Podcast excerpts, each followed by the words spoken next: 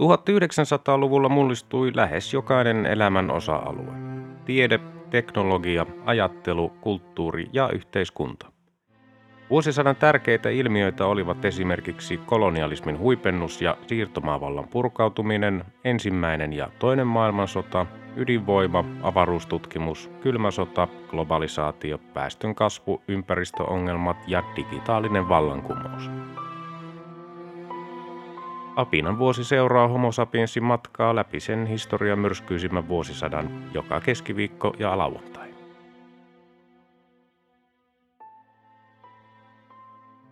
Vuosi 1914. Ensimmäinen tammikuuta Bayreutin yksin oikeus Richard Wagnerin Parsival-oopperan esittämiseen lakkasi ja se esitettiin Lontoon Covent Gardenissa ja muissa Euroopan musiikkikeskuksissa. 5. tammikuuta Ford Motor Company otti käyttöön kahdeksan tuntisen työpäivän ja viiden dollarin vähimmäispäiväpalkan. 16. tammikuuta venäläinen kirjailija Maxim Gorki sai luvan palata kahdeksan vuotta kestäneestä maanpausta Venäjälle. 6. helmikuuta Bundetoget Ruotsissa 32 000 talonpoikaa osoitti mieltään Tukholmassa Karl Staffin liberaalin hallituksen puolustuspolitiikkaa vastaan. Mielenosoitus oli konservatiivien vastalause sille, että hallitus oli hillinnyt puolustusmenojen kasvua.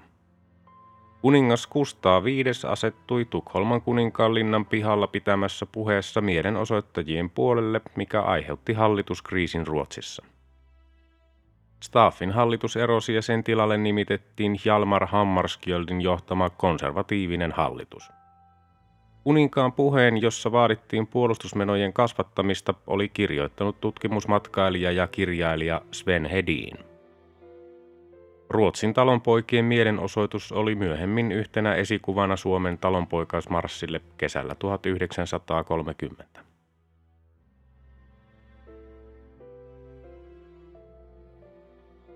16. maaliskuuta Ranskan valtiovarainministerin Joseph Callon vaimo Henriette ampui oikeistolehti Le Figaron päätoimittajan Gaston Calmeen. 20. maaliskuuta eduskunta pyysi keisari Nikolai toista saattamaan voimaan vuonna 1907 hyväksytyn kieltolain. 21. huhtikuuta Yhdysvaltain merijalkaväki nousi maihin Veracruzissa Meksikossa. Kaupunki oli yhdysvaltalaisten hallussa seuraavat seitsemän kuukautta.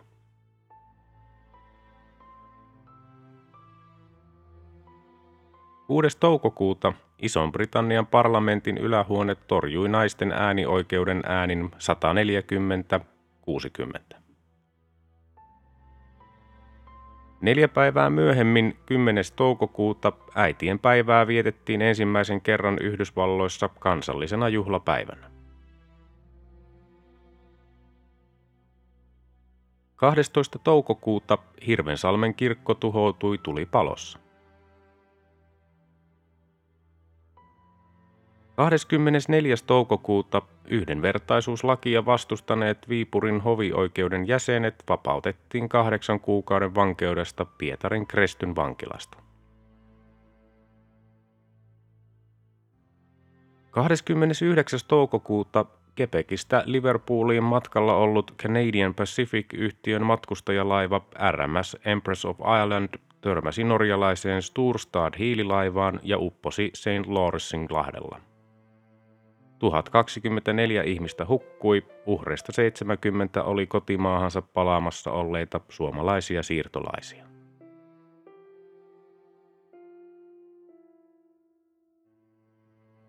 Kuudes kesäkuuta ruumiillinen kurittaminen kiellettiin Suomen oppilaitoksissa. 16. kesäkuuta Suomi menetti kansainvälisen olympiakomitean päätöksellä ja Venäjän painostuksesta äänioikeutensa KOKssa ja oikeutensa osallistua seuraaviin olympiakisoihin.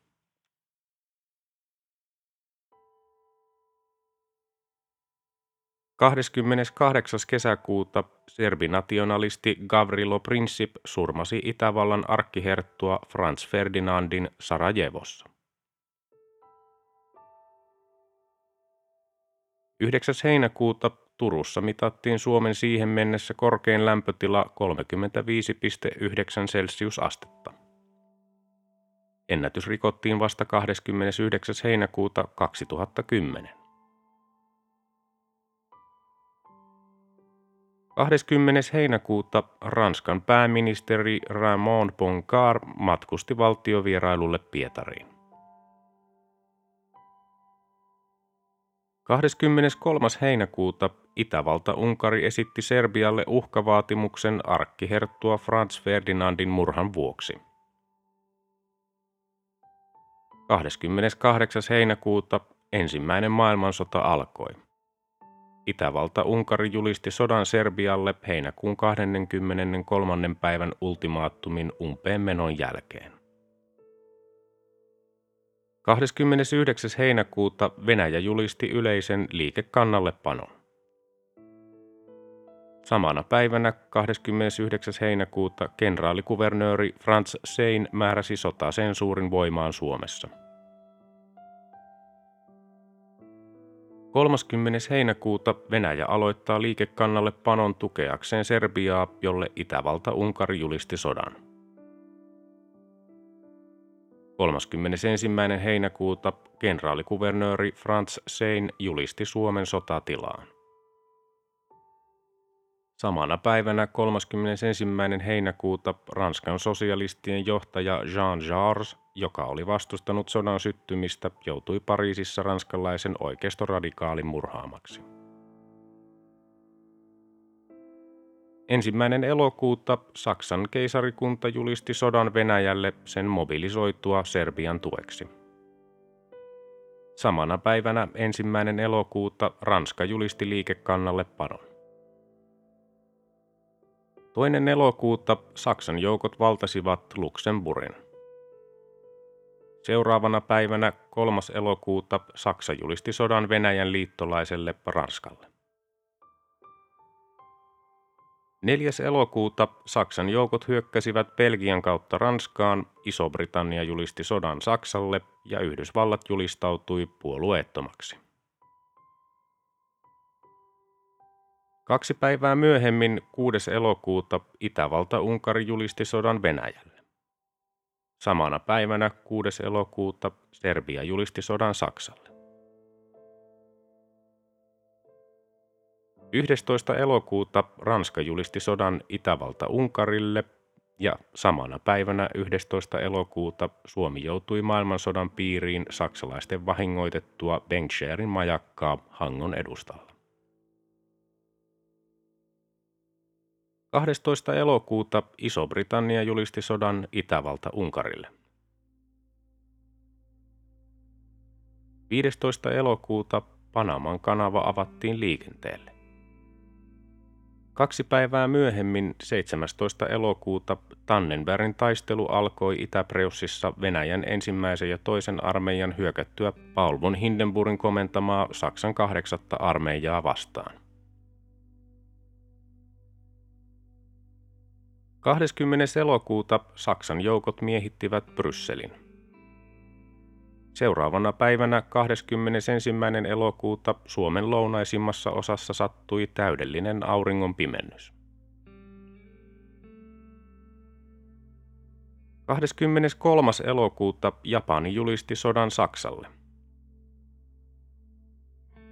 30. elokuuta Pariisista tuli ensimmäinen pääkaupunki, joka joutui kärsimään ilmapommituksista, kun saksalaisten Taube yksi taso pudotti pääkaupunkiin neljä pientä pommia ja propagandalehtisiä. Ensimmäinen syyskuuta Venäjän pääkaupungin Pietarin liian saksalaiselta kuulostava nimi Sankt Peterburg muutettiin venäjän kielessä Petrogradiksi. Samana päivänä ensimmäinen syyskuuta vuoden 1914 konklaavi alkoi. Seuraavana päivänä toinen syyskuuta Turkki määräsi liikekannalle panon. 5. syyskuuta Lontoon sopimus. Britannia, Ranska ja Venäjä sopivat, etteivät ne hae erillisrauhaa keskusvaltojen kanssa. Samana päivänä 5. syyskuuta ensimmäinen Maarnen taistelu. Ranskan kuudes armeija hyökkäsi Pariisia kohti edenneitä saksalaisia vastaan. Kahden miljoonan miehen taistelussa sai surmansa tai haavoittui yli 100 000 ihmistä. 6. syyskuuta saksalaiset tuhosivat Booksharein majakan. 11. syyskuuta toinen sortokausi Venäjän ja Venäjän historian opetusta Suomen oppikouluissa määrättiin huomattavasti lisättäväksi. 9. lokakuuta saksalaiset valloittivat Antwerpenin. 11. lokakuuta saksalainen sukellusvene upotti risteilijä Palladan miehistöineen Itämerellä. 20. lokakuuta Britannian SS Glitterasta tuli ensimmäinen sukellusveneen upottama kauppalaiva. Saksalainen U-17 pysäytti Glitteran, valtasi aluksen ja upotti sen muutaman mailin päässä Norjan rannikosta.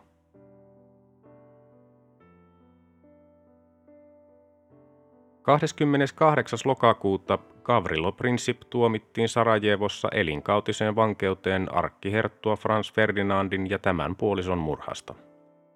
Lisäksi oikeudenkäynnissä langetettiin viisi kuolemantuomiota ja yhdeksän vankeustuomiota kestoiltaan 7-20 vuotta. Gavrilo Princip kuoli tuberkuloosiin vankilassa keväällä 1918. 29. lokakuuta Osmaanien valtakunnan laivat tulittivat Venäjän Mustanmeren satamia. Venäjä, Ranska ja Britannia julistivat sodan. Ensimmäinen marraskuuta Saksan amiraali Maximilian von Speen laivastoosasto löi vara-amiraali Sir Christopher Craddockin laivueen koronelin meritaistelussa. Samana päivänä ensimmäinen marraskuuta Pieksämään ja Savonlinnan välinen rataosuus avattiin liikenteelle. 5. marraskuuta Britannia liitti Kyproksen itseensä julistaessaan sodan Turkille. 17. marraskuuta Suomen suurruhtinaskunnan lehdistössä julkaistaan niin sanottu suuri venäläistämisohjelma. 20. marraskuuta jääkäriliike sai alkunsa pohjalaisten osakuntien talon Ostrobotnian kassahuoneessa pidetystä ylioppilaiden kokouksesta. Kokous järjestettiin vastatoimena 17. marraskuuta julkistetulle laajalle venäläistyttämisohjelmalle. Ostrobotnian kokouksessa päätettiin ottaa tavoitteeksi Suomen irrottaminen Venäjästä joko Saksan tai Ruotsin tuella.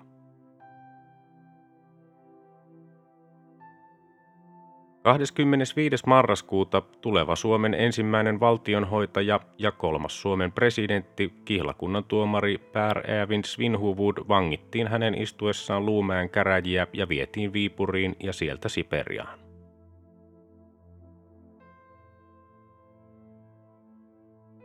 Ensimmäinen joulukuuta Maarianhaminassa mitattiin Suomen korkein joulukuun lämpötila 10,4 celsiusastetta.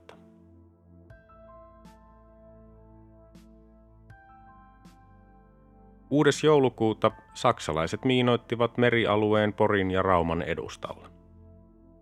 Miinojen takia upposivat ruotsalaiset SS Everilda ja SS Luna 6. joulukuuta, SS Norras Värje 7. joulukuuta, SS Åhus 17. tammikuuta 1915 ja SS Drott 21. tammikuuta 1915. 8. joulukuuta Falkland-saarten taistelu amiraali Maximilian von Speen osasto hyökkäsi Falklandin Port Stanleyn polttoainevarastoja vastaan tietämättä, että paikalla oli vahva brittiläinen risteilijäosasto. 22. joulukuuta Suomen rautatiet alistettiin venäläisten viranomaisten täydelliseen valvontaan.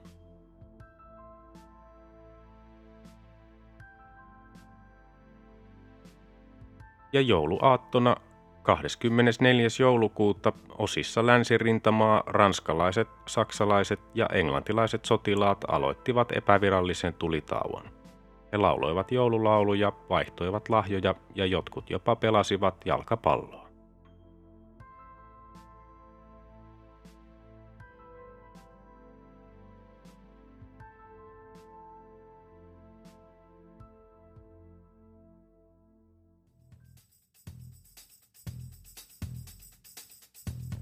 Tämä oli Apinan vuosi. Homo sapiensin seikkailut jatkuvat taas seuraavassa jaksossa.